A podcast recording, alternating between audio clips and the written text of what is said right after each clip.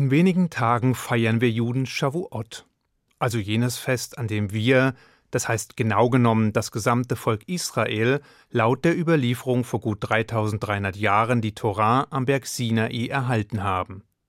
Wir zelebrieren also ein Ereignis, an dem Gott sich unseren Vorfahren nicht nur auf eine einzigartige und fantastische Art und Weise offenbart hat, sondern wir feiern außerdem eine beispiellose Begegnung zwischen Mensch und Gott, in deren Verlauf etwas übermittelt, vermittelt, übergeben wurde.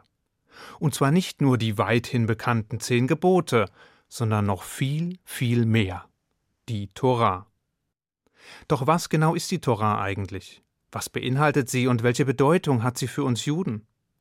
Einfach ausgedrückt beinhaltet die Torah im engeren Sinne die fünf Bücher Moses, die mit der Schöpfung der Welt ihren Anfang nehmen und schließlich mit dem Tod unseres großen Lehrers Moses enden.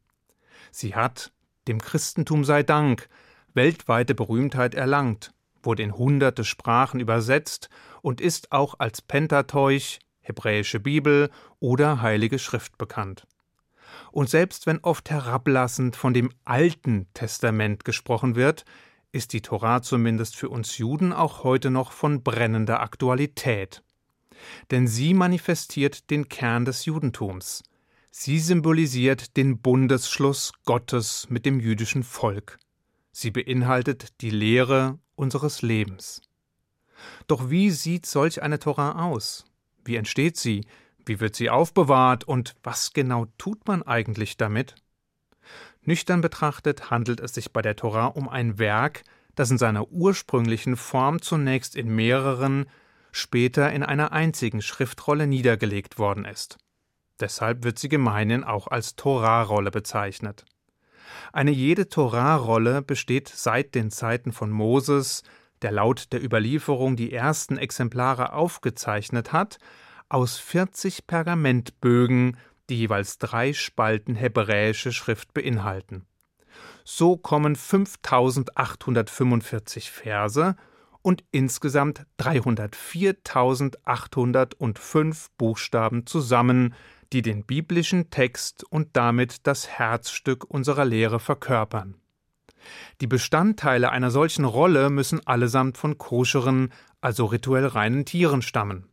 Das bedeutet, dass sowohl das verwendete Pergament als auch die Fäden, mit denen die einzelnen Blätter zusammengenäht werden, von geeigneten Tieren herrühren müssen.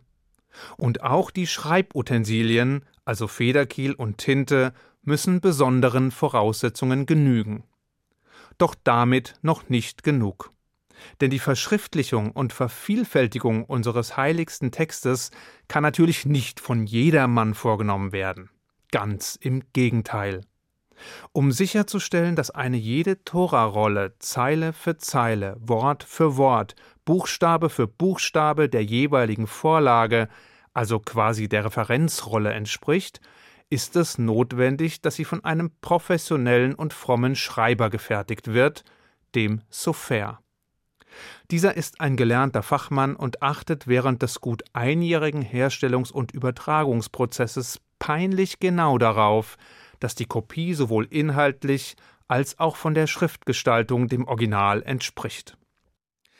Da man sich indes vorstellen kann, dass selbst dem akkuratesten Schreiber im Laufe von gut 2000 Stunden Schreib- und Übertragungsarbeit, zumindest in der Theorie, der ein oder andere Fehler unterlaufen kann, schreibt der Talmud insgesamt 20 Voraussetzungen vor, die erfüllt werden müssen, damit eine Torah zur Verwendung geeignet ist. Zum Beispiel darf nicht ein einziger Buchstabe hinzugefügt oder weggelassen werden.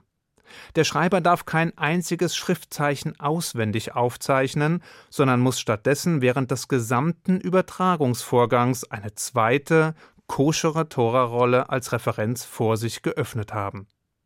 Er ist gehalten, jedes einzelne Wort laut auszusprechen, bevor er es niederschreibt, und er hat peinlich genau darauf zu achten, dass nicht nur die Abstände von Buchstaben und Wörtern zueinander gewahrt werden, sondern dass außerdem auch die Gestaltung der Kolumnen, der Absätze und der Buchstaben selbst dem zu vervielfältigenden Original en Detail entsprechen.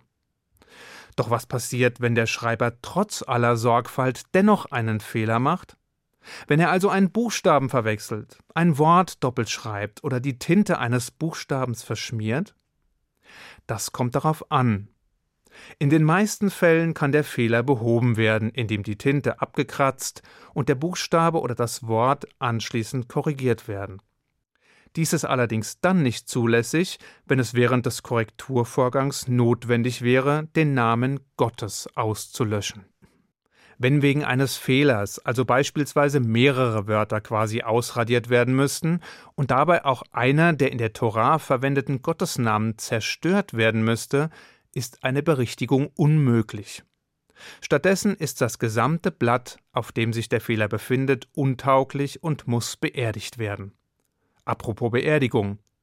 Wir lassen heiligen Texten im Allgemeinen und der Torahrolle im Speziellen eine hohe Ehrerweisung zukommen. Diese Hochachtung drücken wir nicht nur dadurch aus, dass wir diese Gegenstände in verschiedenen Situationen küssen, sondern auch dadurch, dass wir sie wie einen geliebten Angehörigen, der gestorben ist, in einem geeigneten Grab beerdigen. Doch zurück zum Übertragungsprozess.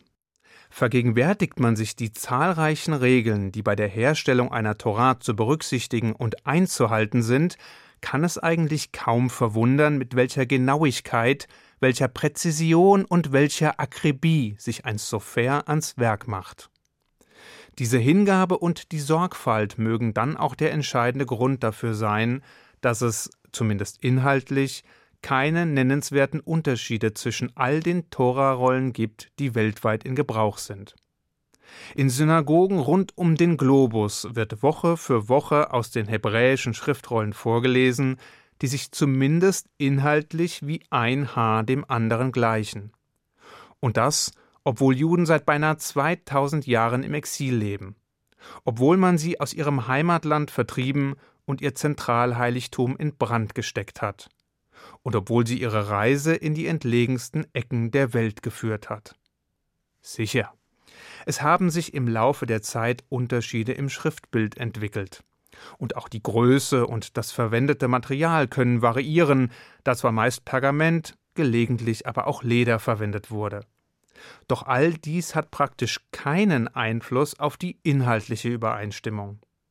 Schaut man sich etwa eine jemenitische Torarolle an, so werden einem zwar einige Abweichungen auffallen. Doch bei genauerem Hinsehen betreffen diese Variationen lediglich neun Buchstaben im gesamten Text. Neun von 304.805 Buchstaben. Und dabei handelt es sich noch nicht einmal um solche Änderungen, die den Wortsinn oder gar die Bedeutung verändern würden. Stattdessen geht es nur um unterschiedliche Schreibweisen ein und derselben Worte. Nun aber zurück zu den Fragen nach Aussehen, Aufbewahrung und Bedeutung der Torah. Zunächst werden die beschriebenen und zusammengenähten Pergamente an zwei Holzstäben befestigt und aufgerollt. Anschließend wird die Schriftrolle wie eine Königin mit einem Gewand, dem Toramantel eingekleidet und mit speziellem silbernem Schmuck versehen. Das sind üblicherweise eine Brustplatte, ein Zeiger und schließlich eine prachtvolle Krone, die auf den Enden der Holzstäbe thront. Aufbewahrt wird der höchste Schatz einer jeden jüdischen Gemeinde in dem sogenannten Aaron HaKodesh, also dem heiligen Schrank, der sich am Kopfende einer jeden Synagoge befindet. An drei Tagen der Woche wird diese Torarolle nun vor den Augen der Anwesenden aus dem heiligen Schrank geholt und abschnittsweise vorgelesen, so dass im Laufe eines Jahres die gesamten fünf Bücher Moses einmal durchgelesen werden, bevor der Zyklus von neuem beginnt. So wurde vor vielen tausend Jahren in einem göttlichen Offenbarungsakt vor einem ganzen Volk ein Übermittlungsprozess angestoßen, der nie verebbte, sondern bis heute andauert. Der Ewige offenbarte sich seit jenen Zeiten in Buchstaben, in Worten, in Sätzen, die sich ihren Weg durch die Jahrtausende bahnen.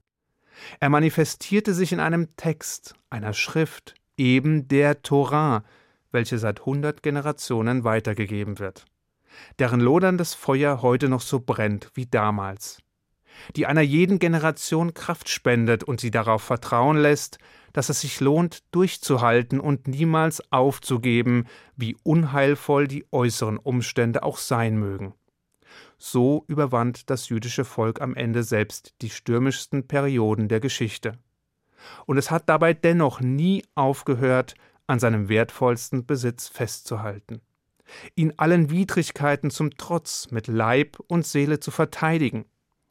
Denn das, was die Torah beinhaltet, ist das Erbgut des Judentums. Sie birgt die göttliche Erbinformation in sich, aus der eine bessere Welt entstehen kann. Um diesen Zweck Wirklichkeit werden zu lassen, um dieses Ziel zu erreichen, muss sie bewahrt, weitergegeben und gelehrt werden, muss sie interpretiert, angewendet und vor allem gelebt werden.